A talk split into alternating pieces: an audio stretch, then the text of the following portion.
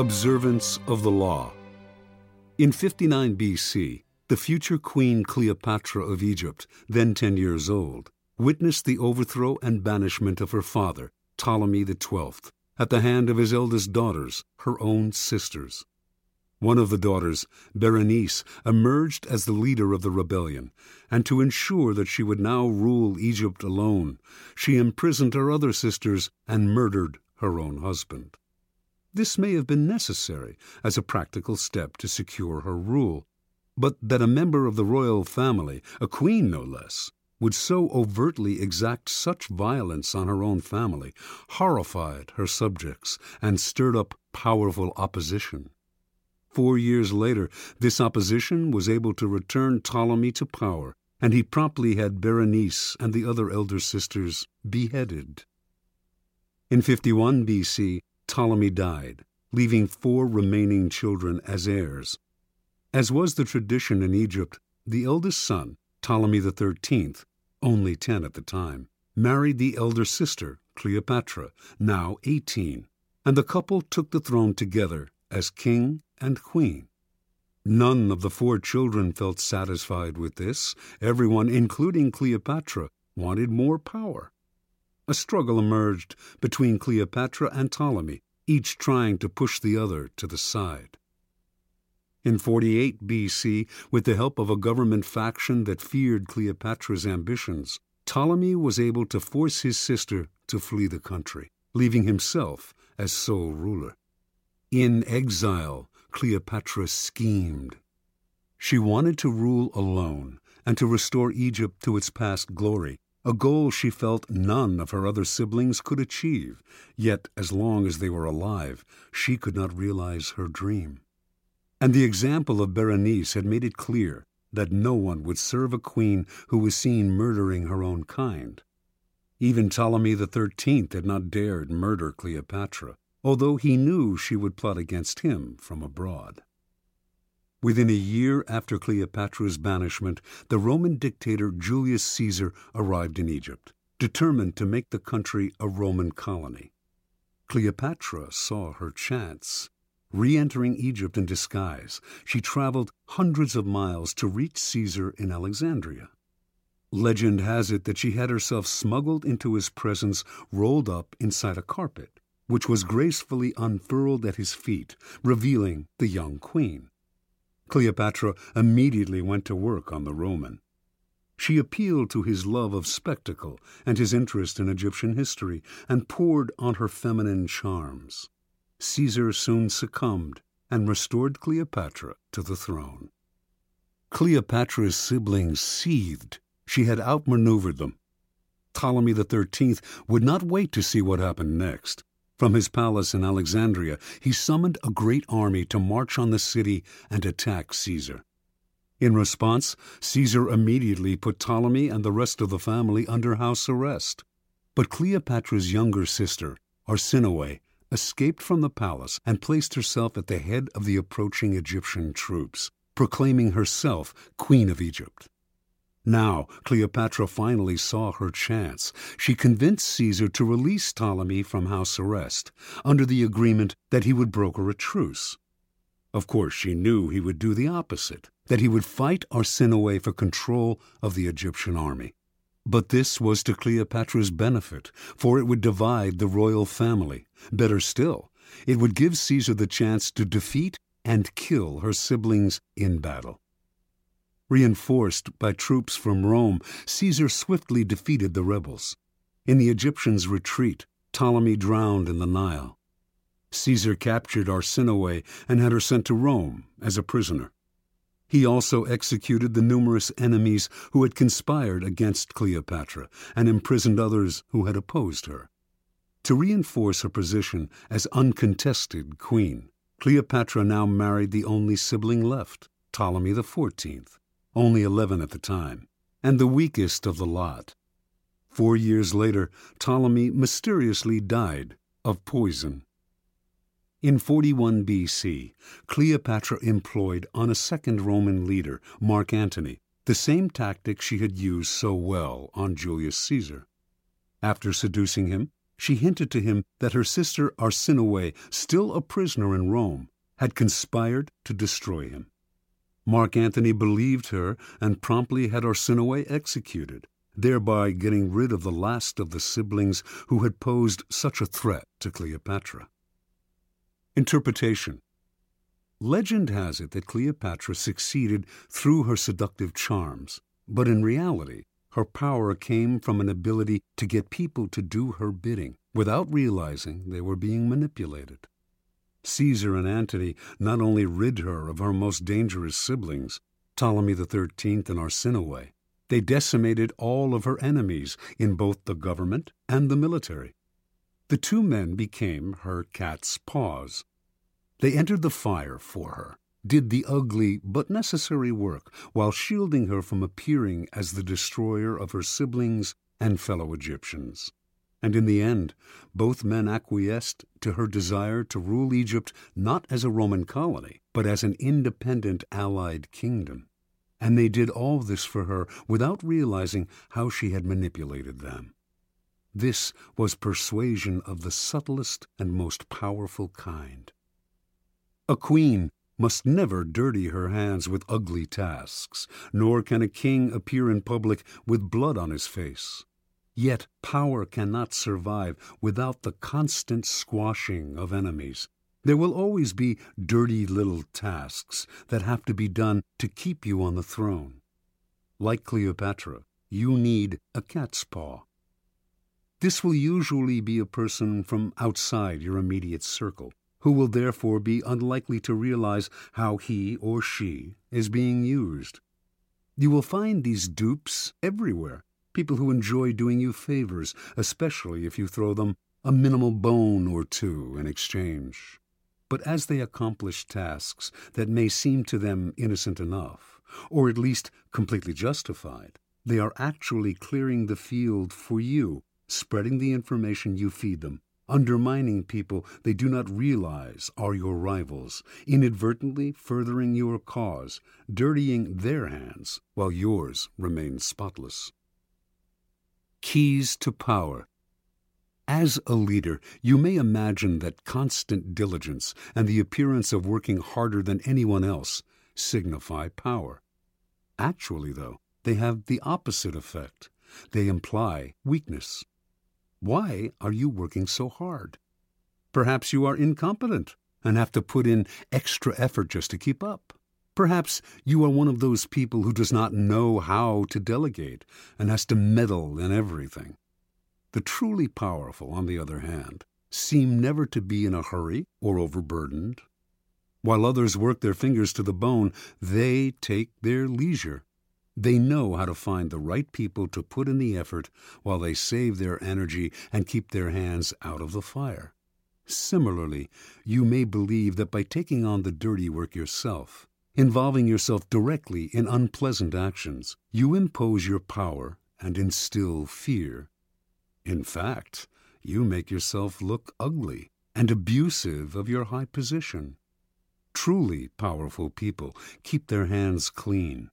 Only good things surround them, and the only announcements they make are of glorious achievements. You will often find it necessary, of course, to expend energy, or to effect an evil but necessary action. But you must never appear to be this action's agent. Find a cat's paw. Develop the arts of finding, using, and, in time, getting rid of these people when their cat's paw role has been fulfilled. The easiest and most effective way to use a cat's paw is often to plant information with him that he will then spread to your primary target. False or planted information is a powerful tool, especially if spread by a dupe whom no one suspects. You will find it very easy to play innocent and disguise yourself as the source. Law 27 play on people's need to believe to create a cult like following. Judgment. People have an overwhelming desire to believe in something. Become the focal point of such desire by offering them a cause, a new faith to follow. Keep your words vague but full of promise. Emphasize enthusiasm over rationality and clear thinking. Give your new disciples rituals to perform. Ask them to make sacrifices on your behalf.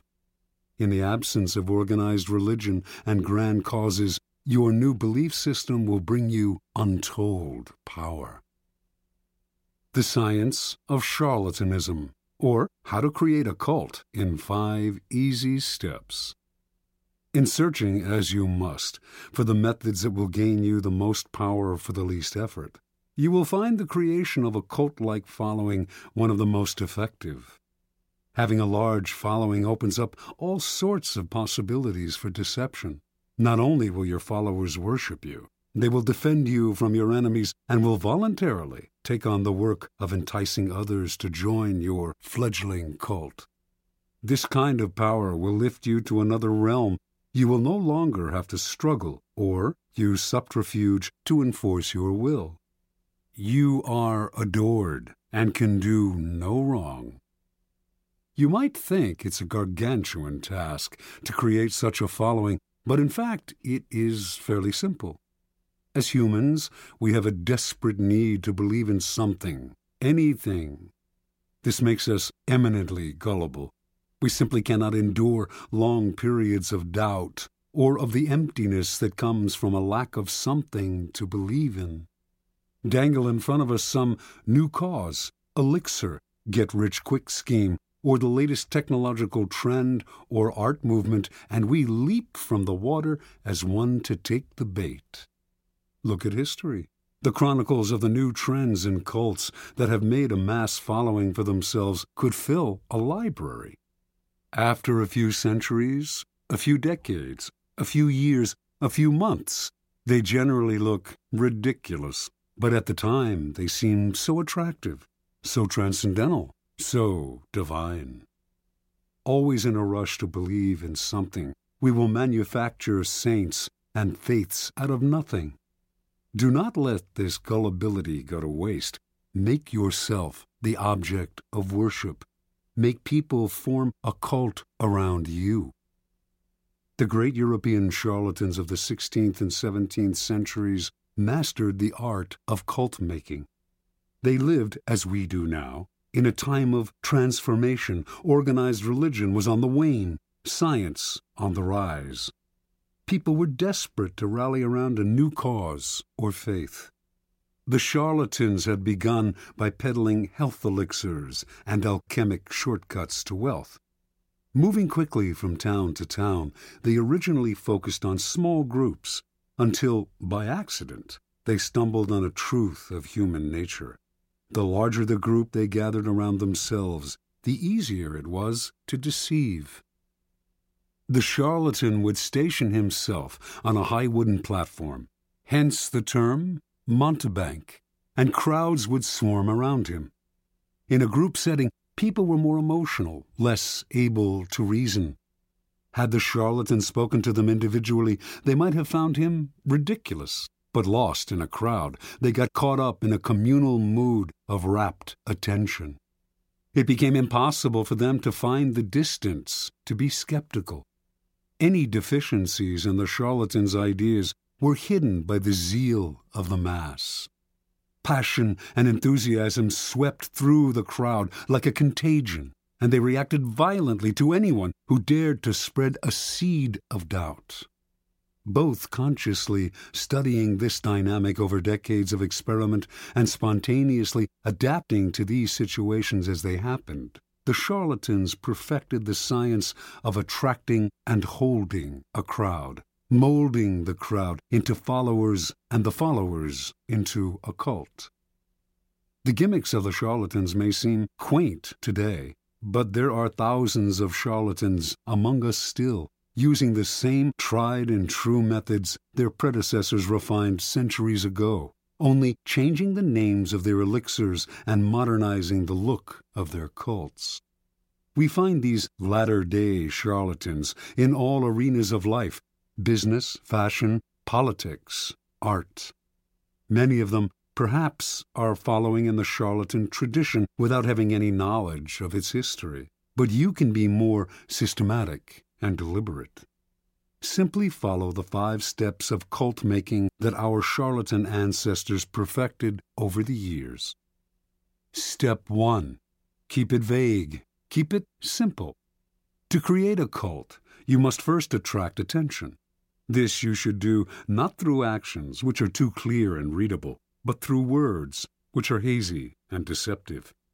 Your initial speeches, conversations, and interviews must include two elements on the one hand, the promise of something great and transformative, and on the other, a total vagueness. This combination will stimulate all kinds of hazy dreams in your listeners who will make their own connections and see what they want to see. As a corollary to its vagueness, your appeal should also be simple. Most people's problems have complex causes, deep rooted neurosis, interconnected social factors, roots that go way back in time and are exceedingly hard to unravel. Few, however, have the patience to deal with this. Most people want to hear that a simple solution will cure their problems. The ability to offer this kind of solution will give you great power and build you a following. Step 2 emphasize the visual and the sensual over the intellectual. Once people have begun to gather around you, two dangers will present themselves boredom and skepticism. Boredom will make people go elsewhere. Skepticism will allow them the distance to think rationally about whatever it is you are offering, blowing away the mist you have artfully created and revealing your ideas for what they are. You need to amuse the bored, then ward off the cynics. The best way to do this is through theater or other devices of its kind. Surround yourself with luxury, dazzle your followers with visual splendor, fill their eyes with spectacle. Not only will this keep them from seeing the ridiculousness of your ideas, the holes in your belief system, it will also attract more attention more followers. Appeal to all the senses. Use incense for scent, soothing music for hearing, colorful charts and graphs for the eye. You might even tickle the mind, perhaps by using new technological gadgets to give your cult a pseudo scientific veneer, as long as you do not make anyone really think. Use the exotic, distant cultures, strange customs, to create theatrical effects, and to make the most banal and ordinary affairs seem signs of something extraordinary. Step 3. Borrow the forms of organized religion to structure the group. Your cult like following is growing. It is time to organize it. Find a way, both elevating and comforting, Organized religions have long held unquestioned authority for large numbers of people, and continue to do so in our supposedly secular age. And even if the religion itself has faded some, its forms will resonate with power. The lofty and holy associations of organized religion can be endlessly exploited. Create rituals for your followers, organize them into a hierarchy, ranking them in grades of sanctity, and giving them names and titles that resound with religious overtones. Ask them for sacrifices that will fill your coffers and increase your power. To emphasize your gathering's quasi religious nature, talk and act like a prophet. You are not a dictator. After all, you are a priest, a guru, a sage, a shaman, or any other word that hides your real power in the mist of religion. Step 4. Disguise your source of income. Your group has grown, and you have structured it in a church like form. Your coffers are beginning to fill with your followers' money. You must never be seen as hungry for money and the power it brings. It is at this moment that you must disguise the source of your income.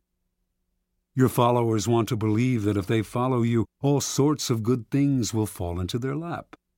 By surrounding yourself with luxury, you become living proof of the soundness of your belief system. Never reveal that your wealth actually comes from your followers' pockets. Instead, make it seem to come from the truth of your methods. Followers will copy your each and every move in the belief that it will bring them the same results, and their imitative enthusiasm will blind them to the charlatan nature of your wealth. Step 5. Set up an us versus them dynamic. The group is now large and thriving, a magnet attracting more and more particles. If you are not careful, though, inertia will set in and time and boredom will demagnetize the group. To keep your followers united, you must now do what all religions and belief systems have done create an us versus them dynamic. First, make sure your followers believe they are part of an exclusive club, unified by a bond of common goals. Then, to strengthen this bond, manufacture the notion of a devious enemy out to ruin you. There is a force of non believers that will do anything to stop you. Any outsider who tries to reveal the charlatan nature of your belief system can now be described as a member of this devious force. If you have no enemies, invent one. Given a straw man to react against, your followers will tighten and cohere. They have your cause to believe in and infidels to destroy. Observance of the Law In the year 1653, a 27 year old Milan man named Francesco Giuseppe Borri claimed to have had a vision. He went around town telling one and all that the Archangel Michael had appeared to him and announced that he had been chosen to be the Capitano Generale of the army of the new Pope, an army that would seize and revitalize the world. The Archangel had further revealed that Borri now had the power to see people's souls, and that he would soon discover the Philosopher's Stone, a long sought after substance that could change base metals into gold. Friends and acquaintances who heard Borri explain the vision and who witnessed the change that had come over him were impressed, for Borri had previously devoted himself to a life of wine, women, and gambling. Now he gave all that up, plunging himself into the study of alchemy and talking only of mysticism and the occult. The transformation was so sudden and miraculous and Borri's words were so filled with enthusiasm that he began to create a following. Unfortunately, the Italian Inquisition began to notice him as well. They prosecuted anyone who delved into the occult, so he left Italy and began to wander Europe, from Austria to Holland, telling one and all that, to those who follow me, all joy shall be granted. Wherever Borri stayed, he attracted followers his method was simple. He spoke of his vision, which had grown more and more elaborate, and offered to look into the soul of anyone who believed him, and they were many. Seemingly in a trance, he would stare at this new follower for several minutes, then claim to have seen the person's soul, degree of enlightenment, and potential for spiritual greatness. If what he saw showed promise, he would add the person to his growing order of disciples, an honor indeed. The cult had six degrees, into which the disciples were assigned according to what Borri had glimpsed in their souls. With work and total devotion to the cult, they could graduate to a higher degree. Borri, whom they called His Excellency and Universal Doctor, demanded from them the strictest vows of poverty. All the goods and monies they possessed had to be turned over to him, but they did not mind handing over their property, for Borri had told them, I shall soon bring my chemical studies to a happy conclusion by the discovery of the philosopher's stone, and by this means we shall all have as much gold as we desire. Given his growing wealth, Borri began to change his style of living. Renting the most splendid apartment in the city into which he had temporarily settled, he would furnish it with fabulous furniture and accessories which he had begun to collect. He would drive through the city in a coach studded with jewels, with six magnificent black horses at its head. He never stayed too long in one place, and when he disappeared, saying he had more souls to gather into his flock, his reputation only grew in his absence. He became famous, although, in fact, he had never done a single concrete thing. From all over Europe, the blind, the crippled, and the desperate came to visit Borri, for word had spread that he had healing powers. He asked no fee for his services, which only made him seem more marvelous, and indeed some claimed that in this or that city he had performed a miracle cure. By only hinting at his accomplishments, he encouraged people's imaginations to blow them up to fantastic proportions. His wealth, for example, actually came from the vast sums he was collecting from his increasingly select group of rich disciples. Yet it was presumed that he had, in fact, perfected the philosopher's stone. The church continued to pursue him, denouncing him for heresy and witchcraft, and Borri's response to these charges was a dignified silence. This only enhanced his reputation and made his followers more passionate. Only the great are persecuted, after all. How many understood Jesus Christ in his own time? Borri did not have to say a word. His followers now called the Pope the Antichrist. And so Borri's power grew and grew until one day he left the city of Amsterdam, where he had settled for a while, absconding with huge sums of borrowed money and diamonds that had been entrusted to him. He claimed to be able to remove the flaws from diamonds through the power of his gifted mind. Now he was on the run. The Inquisition eventually caught up with him and for the last twenty years of his life he was imprisoned in Rome. But so great was the belief in his occult powers that to his dying day he was visited by wealthy believers, including Queen Christina of Sweden. Supplying him with money and materials, these visitors allowed him to continue his search for the elusive philosopher's stone. Interpretation Before he formed his cult, Borri seems to have stumbled on a critical discovery. Tiring of his life of debauchery, he had decided to give it up and to devote himself to the occult, a genuine interest of his. He must have noticed, however, that when he alluded to a mystical experience rather than physical exhaustion as the source of his conversion, people of all classes wanted to hear more realizing the power he could gain by ascribing the change to something external and mysterious, he went further with his manufactured visions. The grander the vision, and the more sacrifices he asked for, the more appealing and believable his story seemed to become. Remember, people are not interested in the truth about change. They do not want to hear that it has come from hard work or from anything as banal as exhaustion, boredom, or depression. They are dying to believe in something romantic, otherworldly. They want to hear of angels and out of body experiences. Indulge them. Hint at the mystical source of some personal change, wrap it in ethereal colors, and a cult like following will form around you adapt to people's needs.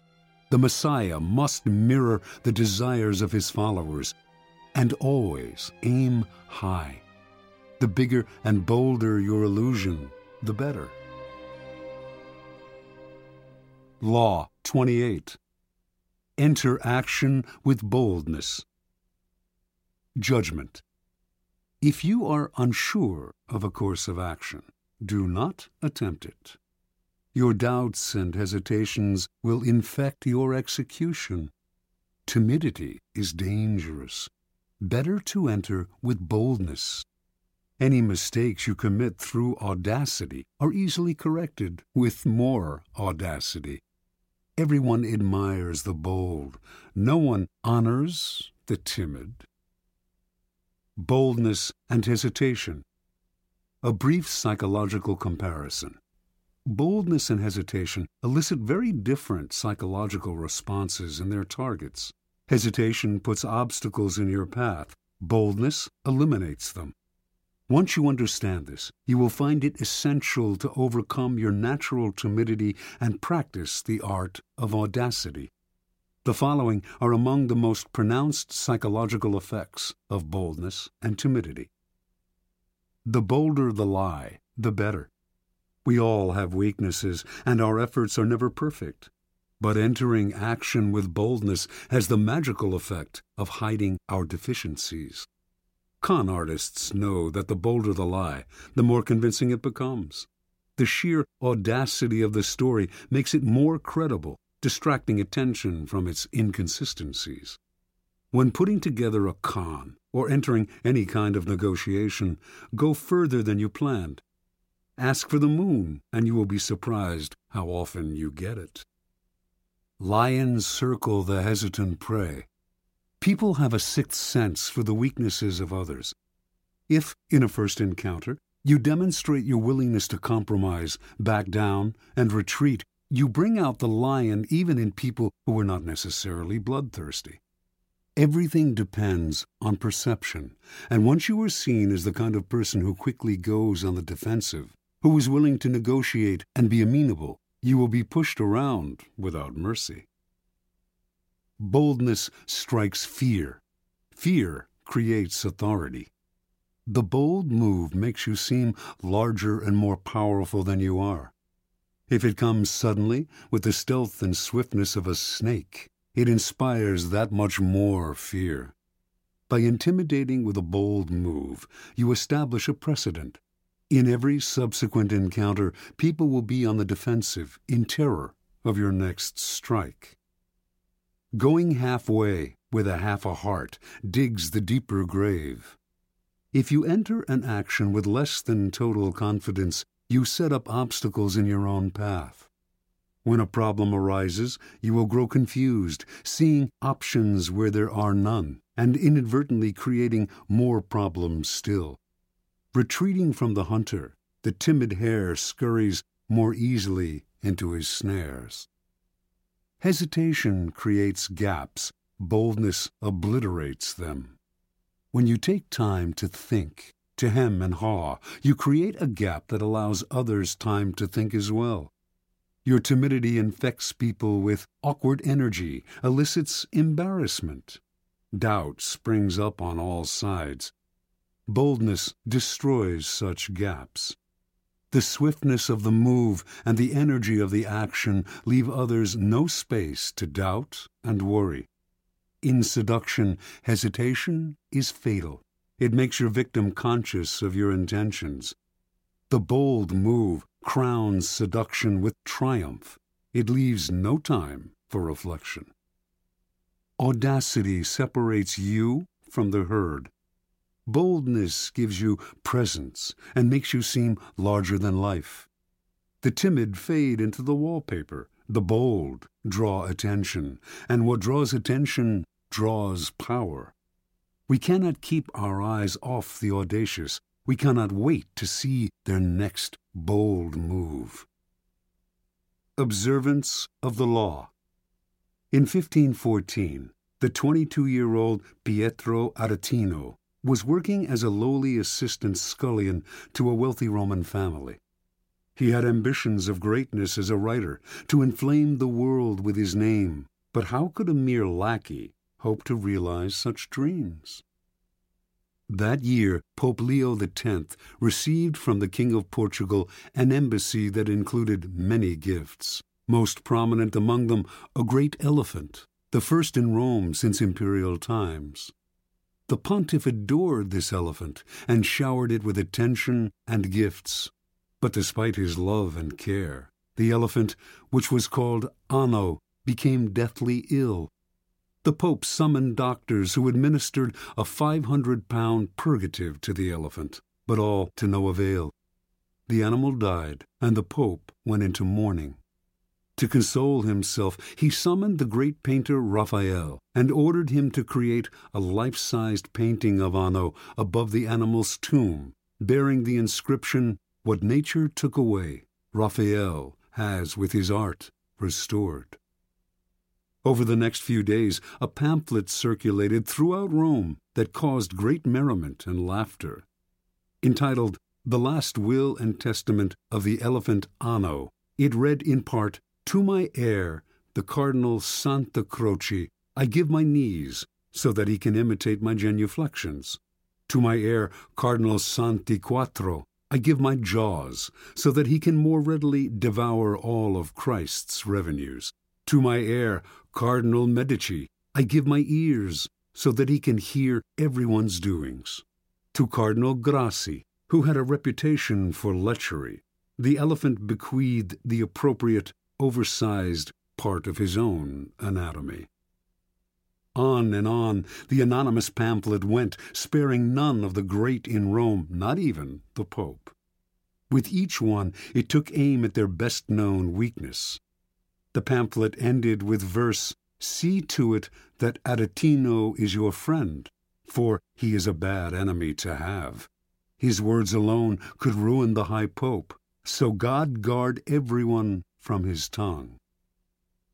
Interpretation with one short pamphlet, Aretino, son of a poor shoemaker and a servant himself, hurled himself to fame. Everyone in Rome rushed to find out who this daring young man was. Even the Pope, amused by his audacity, sought him out and ended up giving him a job in the papal service. Over the years, he came to be known as the Scourge of Princes and his biting tongue earned him the respect and fear of the great, from the King of France to the Habsburg Emperor. The Aretino strategy is simple. When you are as small and obscure as David was, you must find a Goliath to attack. The larger the target, the more attention you gain. The bolder the attack, the more you stand out from the crowd and the more admiration you earn.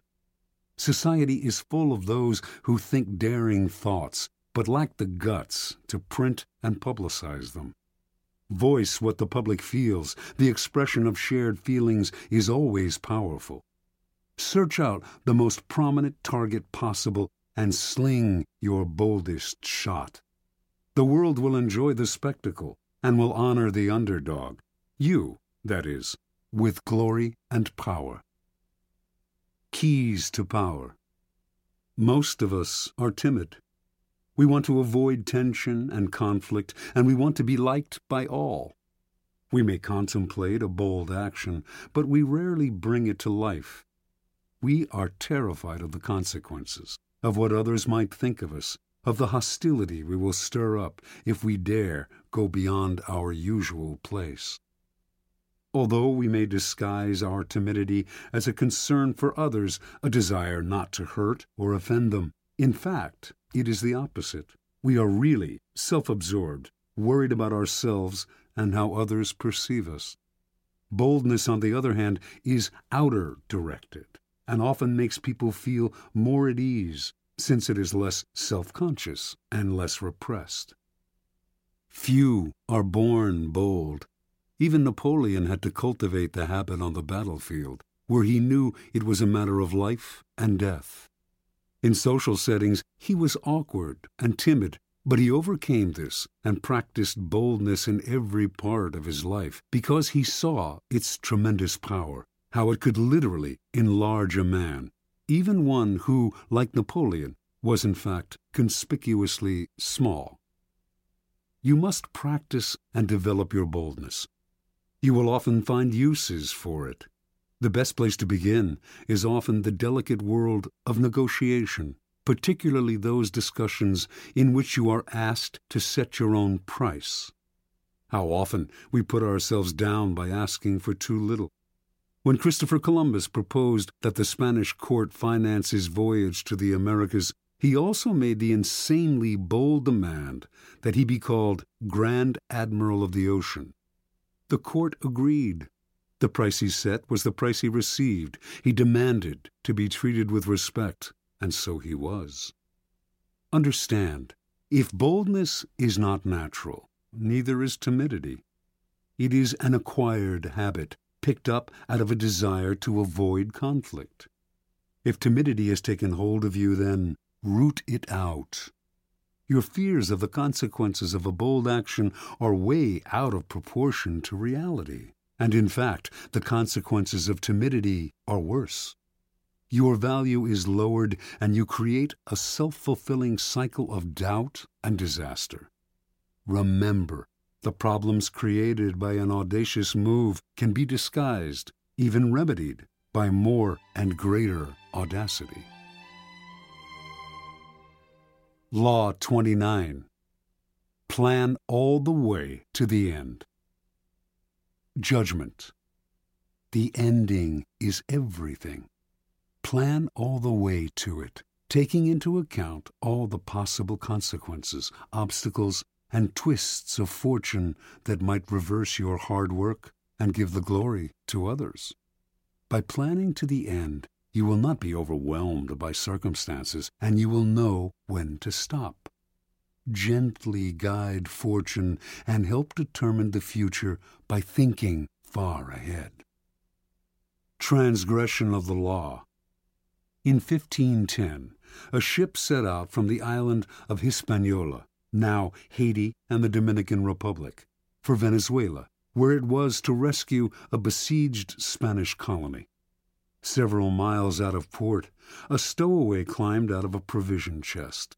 Vasco Nunez de Balboa, a noble Spaniard who had come to the New World in search of gold, but had fallen into debt and had escaped his creditors by hiding in the chest. Balboa had been obsessed with gold ever since Columbus had returned to Spain from his voyages with tales of a fabulous but as yet undiscovered kingdom called El Dorado. Balboa was one of the first adventurers to come in search of Columbus's land of gold, and he had decided from the beginning that he would be the one to find it through sheer audacity and single-mindedness. Now that he was free of his creditors, nothing would stop him. Unfortunately, the ship's owner, a wealthy jurist named Francisco Fernandez de Encisco, was furious when told of the stowaway and he ordered that Balboa be left on the first island they came across. Before they found any island, however, Encisco received news that the colony he was to rescue had been abandoned. This was Balboa's chance. He told the sailors of his previous voyages to Panama and of the rumors he had heard of gold in the area. The excited sailors convinced Encisco to spare Balboa's life and to establish a colony in Panama. Weeks later, they named their new settlement Darien. Darien's first governor was Encisco, but Balboa was not a man to let others steal the initiative. He campaigned against Encisco among the sailors, who eventually made it clear that they preferred him as governor. Encisco fled to Spain, fearing for his life. Months later, when a representative of the Spanish crown arrived to establish himself as the new official governor of Darien, he was turned away. On his return voyage to Spain, this man drowned. The drowning was accidental, but under Spanish law, Balboa had murdered the governor and usurped his position.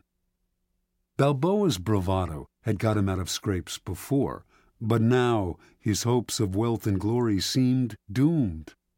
To lay claim to El Dorado, should he discover it, he would need the approval of the Spanish king, which, as an outlaw, he would never receive. There was only one solution. Panamanian Indians had told Balboa of a vast ocean on the other side of the Central American isthmus, and had said that by traveling south upon this western coast, he would reach a fabulous land of gold, called by a name that to his ears sounded like Biru. Balboa decided he would cross the treacherous jungles of Panama and become the first European to bathe his feet in this new ocean. From there he would march on El Dorado. If he did this on Spain's behalf, he would obtain the eternal gratitude of the king and would secure his own reprieve only he had to act before Spanish authorities came to arrest him. In 1513, then, Balboa set out with 190 soldiers. Halfway across the isthmus, some 90 miles wide at that point, only 60 soldiers remained, many having succumbed to the harsh conditions, the blood sucking insects, the torrential rainfall, fever. Finally, From a mountain top, Balboa became the first European to lay eyes on the Pacific Ocean. Days later, he marched in his armor into its waters, bearing the banner of Castile and claiming all its seas, lands, and islands in the name of the Spanish throne. Indians from the area greeted Balboa with gold, jewels, and precious pearls, the like of which he had never seen. When he asked where these had come from, the Indians pointed south to the land of the Incas. But Balboa had only a few soldiers left. For the moment, he decided he should return to Darien, send the jewels and gold to Spain as a token of goodwill, and ask for a large army to aid him in the conquest of El Dorado. When news reached Spain of Balboa's bold crossing of the isthmus, his discovery of the Western Ocean, and his planned conquest of El Dorado, the former criminal became a hero he was instantly proclaimed governor of the new land. But before the king and queen received word of his discovery, they had already sent a dozen ships under the command of a man named Pedro Arias Davila, Pedrarias, with orders to arrest Balboa for murder and to take command of the colony. By the time Pedrarias arrived in Panama, he had learned that Balboa had been pardoned and that he was to share the governorship with the former outlaw. All the same, Balboa felt uneasy. Gold was his dream, El Dorado his only desire. In pursuit of this goal, he had nearly died many times over, and to share the wealth and glory with a newcomer would be intolerable. He also soon discovered that Pedrarias was a jealous, bitter man, and equally unhappy with the situation. Once again, the only solution for Balboa was to seize the initiative by proposing to cross the jungle with a larger army, carrying shipbuilding materials and tools. Once on the Pacific coast, he would create an armada with which to conquer the Incas. Surprisingly enough, Pedrarias agreed to the plan, perhaps sensing it would never work. Hundreds died in this second march through the jungle, and the timber they carried rotted in the torrential rains. Balboa, as usual, was undaunted. No power in the world could thwart his plan, and on arriving at the Pacific he began to cut down trees for new lumber. But the men remaining to him were too few and too weak to mount an invasion, and once again Balboa had to return to Darien. Pedrarias had, in any case, invited Balboa back to discuss a new plan, and on the outskirts of the settlement the explorer was met by Francisco Pizarro, an old friend who had accompanied him on his first crossing of the isthmus. But this was a trap. Leading 100 soldiers, Pizarro surrounded his former friend, arrested him, and returned him to Pedrarias, who tried him on charges of rebellion. A few days later, Balboa's head fell into a basket along with those of his most trusted followers. Years later, Pizarro himself reached Peru, and Balboa's deeds were forgotten. Interpretation Most men are ruled by the heart, not the head. Their plans are vague, and when they meet obstacles, they improvise. But improvisation will only bring you as far as the next crisis and is never a substitute for thinking several steps ahead and planning to the end. Balboa had a dream of glory and wealth and a vague plan to reach it. Yet his bold deeds and his discovery of the Pacific are largely forgotten, for he committed what in the world of power is the ultimate sin. He went part way, leaving the door open for others to take over. A real man of power would have had the prudence to see the dangers in the distance the rivals who would want to share in the conquests, the vultures that would hover once they heard the word gold. Balboa should have kept his knowledge of the Incas secret until after he had conquered Peru. Only then would his wealth and his head have been secure. Once Pedrarias arrived on the scene, a man of power and prudence would have schemed to kill or imprison him, and to take over the army he had brought for the conquest of Peru. But Balboa was locked in the moment, always reacting emotionally, never thinking ahead. What good is it to have the greatest dream in the world if others reap the benefits and the glory? Never lose your head over a vague, open-ended dream. Plan to the end. Keys to power. Most people believe that they are, in fact, aware of the future, that they are planning and thinking ahead. They are usually deluded. What they are really doing is succumbing to their desires, to what they want the future to be. Their plans are vague, based on their imaginations rather than their reality. They may believe they are thinking all the way to the end, but they are really only focusing on the happy ending and deluding themselves by the strength of their desire. The ending is everything. It is the end of the action that determines who gets the glory, the money, the prize. Your conclusion must be crystal clear, and you must keep it constantly in mind. You must also figure out how to ward off the vultures circling overhead, trying to live off the carcass of your creation. And you must anticipate the many possible crises that will tempt you to improvise. When you see several steps ahead and plan your moves all the way to the end, you will no longer be tempted by emotion or by the desire to improvise.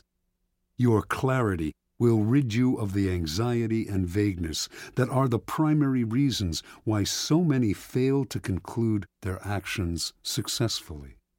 You see the ending and you tolerate no deviation. Law 30 Make your accomplishments seem effortless. Judgment. Your actions must seem natural and executed with ease. All the toil and practice that go into them, and also all the clever tricks, must be concealed. When you act, act effortlessly, as if you could do much more. Avoid the temptation of revealing how hard you work it only raises questions. Teach no one your tricks, or they will be used against you. Observance of the law. The great escape artist Harry Houdini once advertised his act as the impossible possible, and indeed those who witnessed his dramatic escapes felt that what he did on stage contradicted common sense ideas of human capacity.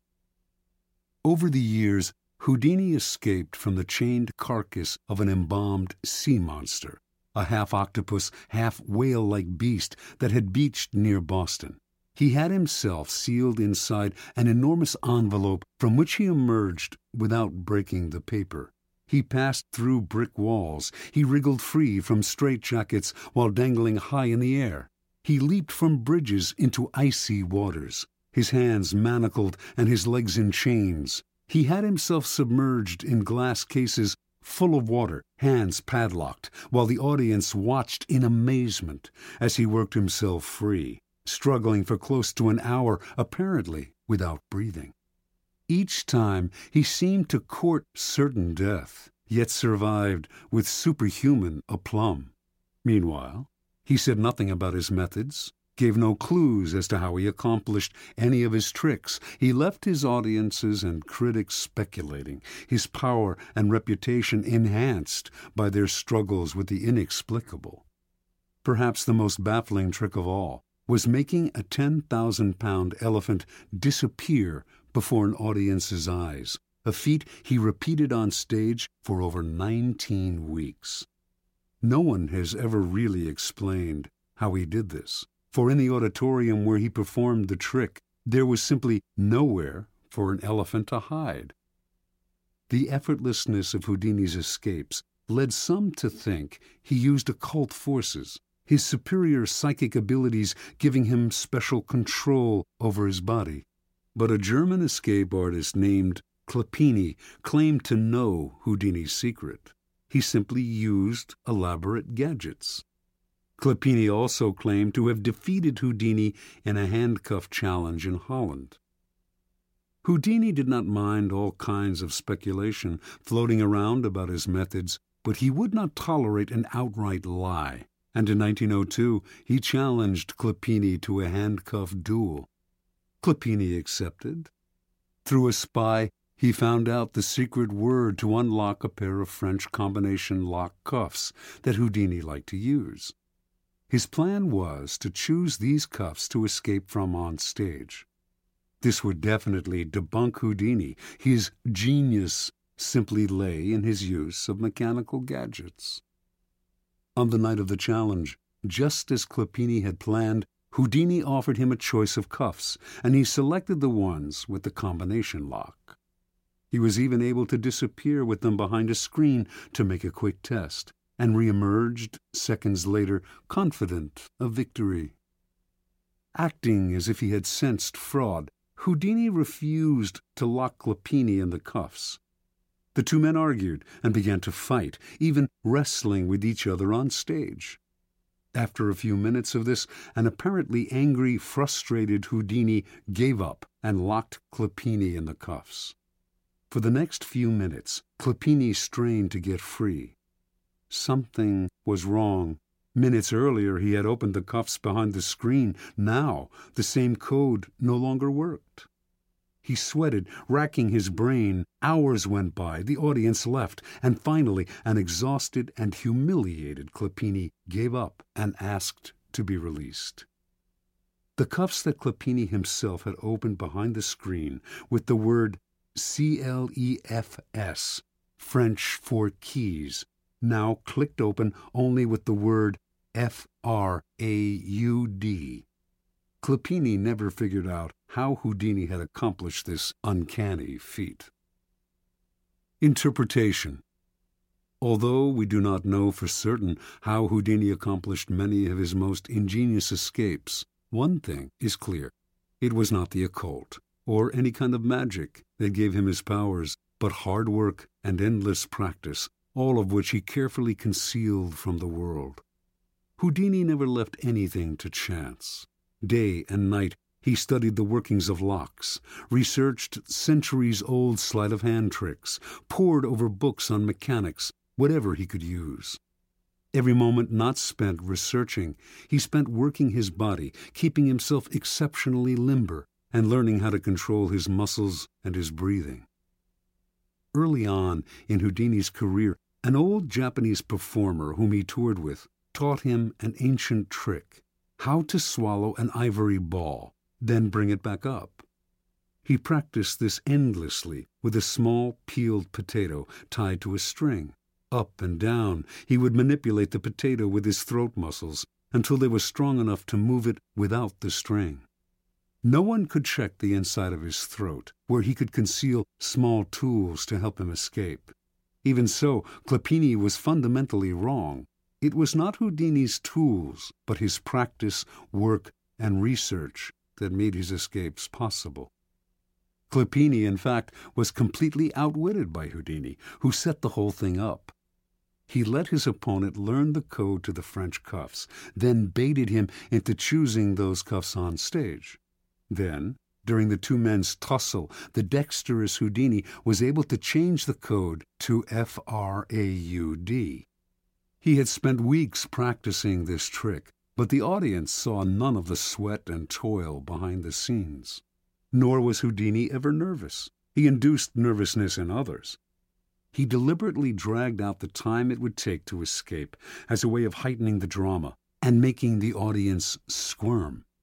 His escapes from death, always graceful and easy, made him look like a superman. As a person of power, you must research and practice endlessly before appearing in public, on stage, or anywhere else. Never expose the sweat and labor behind your poise. Some think such exposure will demonstrate their diligence and honesty, but it actually just makes them look weaker, as if anyone who practiced and worked at it could do what they had done, or as if they weren't really up to the job. Keep your effort and your tricks to yourself, and you seem to have the grace and ease of a god. One never sees the source of a god's power revealed, one only sees its effects.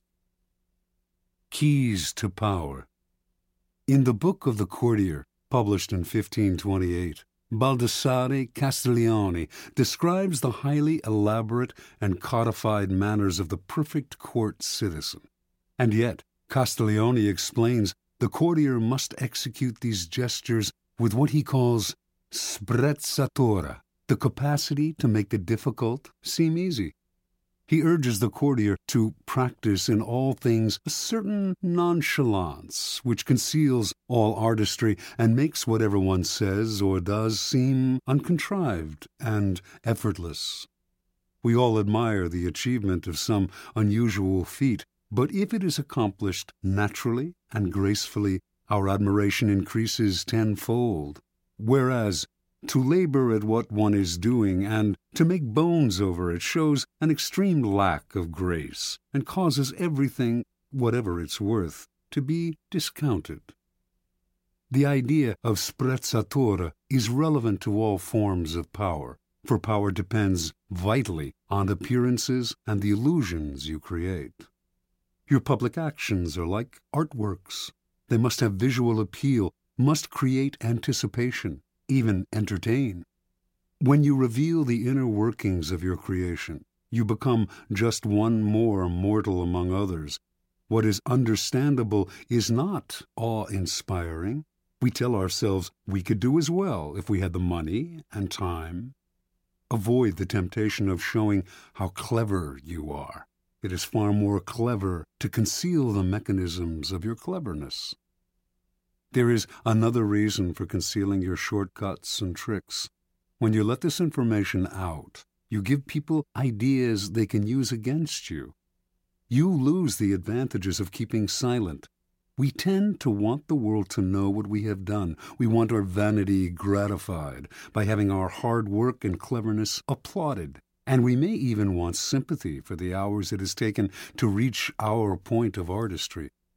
Learn to control this propensity to blab, for its effect is often the opposite of what you expected. Remember, the more mystery surrounds your actions, the more awesome your power seems.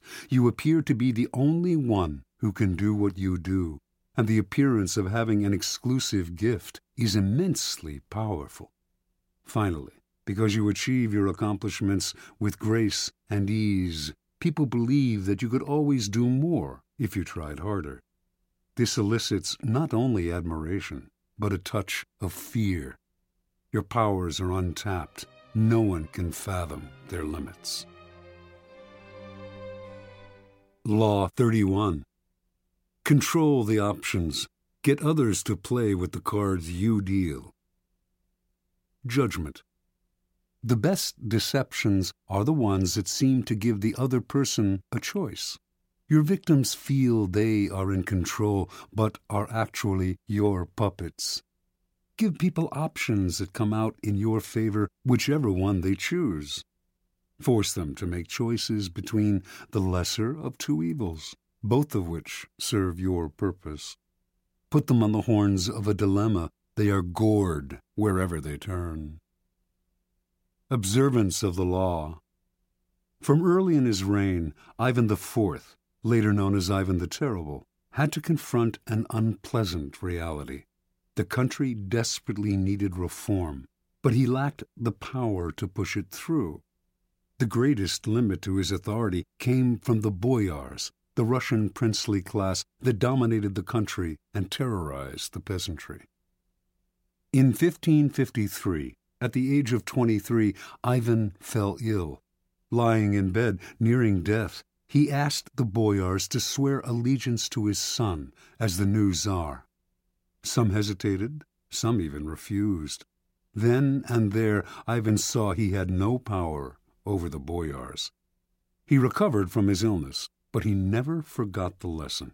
The boyars were out to destroy him, and indeed, in the years to come, Many of the most powerful of them defected to Russia's main enemies, Poland and Lithuania, where they plotted their return and the overthrow of the Tsar.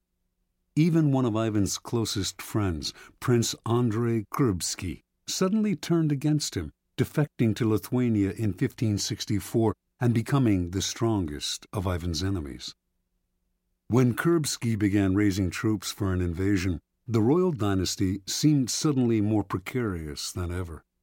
With emigre nobles fomenting invasion from the west, Tartars bearing down from the east, and the boyars stirring up trouble within the country, Russia's vast size made it a nightmare to defend. In whatever direction Ivan struck, he would leave himself vulnerable on the other side. Only if he had absolute power could he deal with this many-headed hydra, and he had no such power. Ivan brooded until the morning of December 3, 1564, when the citizens of Moscow awoke to a strange sight. Hundreds of sleds filled the square before the Kremlin, loaded with the Tsar's treasures and with provisions for the entire court. They watched in disbelief as the Tsar and his court boarded the sleds and left town. Without explaining why, he established himself in a village south of Moscow. For an entire month, a kind of terror gripped the capital, for the Muscovites feared that Ivan had abandoned them to the bloodthirsty boyars. Shops closed up, and riotous mobs gathered daily. Finally, on January 3rd of 1565, a letter arrived from the Tsar explaining that he could no longer bear the boyar's betrayals and had decided to abdicate once and for all. Read aloud in public, the letter had a startling effect. Merchants and commoners blamed the boyars for Ivan's decision and took to the streets, terrifying the nobility with their fury. Soon a group of delegates representing the church, the princes, and the people made the journey to Ivan's village and begged the Tsar, in the name of the Holy Land of Russia, to return to the throne. Ivan listened, but would not change his mind. After days of hearing their pleas, however, he offered his subjects a choice. Either they grant him absolute powers to govern as he pleased, with no interference from the boyars, or they find a new leader. Faced with a choice between civil war and the acceptance of despotic power, almost every sector of Russian society opted for a strong czar, calling for Ivan's return to Moscow and the restoration of law and order. In February, with much celebration, Ivan returned to Moscow. The Russians could no longer complain if he behaved dictatorially. They had given him this power themselves. Interpretation Withdrawal and disappearance are classic ways of controlling the options. You give people a sense of how things will fall apart without you, and you offer them a choice. I stay away and you suffer the consequences, or I return under circumstances that I dictate.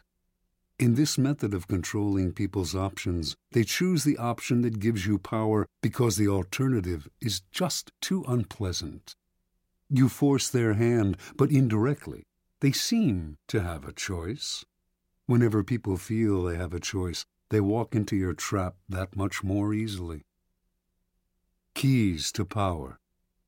Words like freedom, options, and choice evoke a power of possibility far beyond the reality of the benefits they entail. When examined closely, the choices we have in the marketplace, in elections, in our jobs, tend to have noticeable limitations. They are often a matter of a choice simply between A and B, with the rest of the alphabet out of the picture. Yet, as long as the faintest mirage of choice flickers on we rarely focus on the missing options. We choose to believe that the game is fair and that we have our freedom. We prefer not to think too much about the depth of our liberty to choose. This supplies the clever and cunning with enormous opportunities for deception. For people who are choosing between alternatives find it hard to believe they are being manipulated or deceived. They cannot see that you are allowing them a small amount of free will in exchange for a much more powerful imposition of your own will. Setting up a narrow range of choices, then, should always be a part of your deceptions. There is a saying if you can get the bird to walk into the cage on its own, it will sing that much more prettily. The following are among the most common forms of controlling the options color the choices. This was a favored technique of Henry Kissinger. As President Nixon's Secretary of State, Kissinger considered himself better informed than his boss and believed that in most situations he could make the best decision on his own. But if he tried to determine policy, he would offend, or perhaps enrage, a notoriously insecure man. So Kissinger would propose three or four choices of action for each situation and would present them in such a way that the one he preferred always seemed the best solution compared to the others. Time after time, Nixon fell for the bait, never suspecting that he was moving where Kissinger pushed him.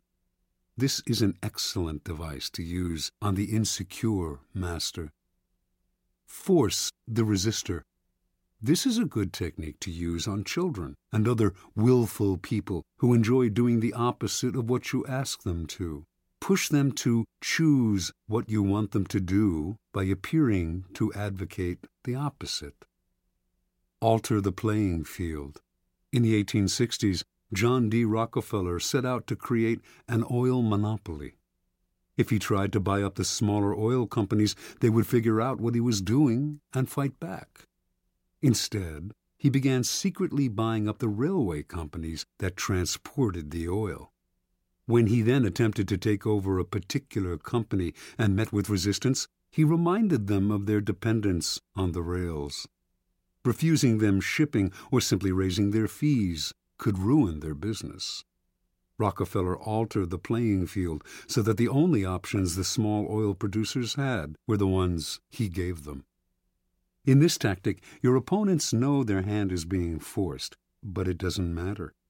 The technique is effective against those who resist at all costs. The shrinking options.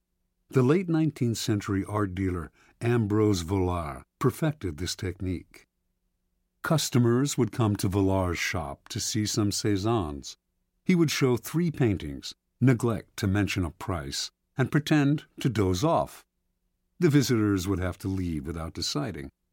They would usually come back the next day to see the paintings again, but this time Vollard would pull out less interesting works, pretending he thought they were the same ones. The baffled customers would look at the new offerings, leave to think them over, and return yet again. Once again, the same thing would happen.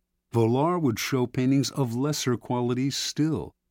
Finally, the buyers would realize they had better grab what he was showing them because tomorrow they would have to settle for something worse, perhaps at even higher prices.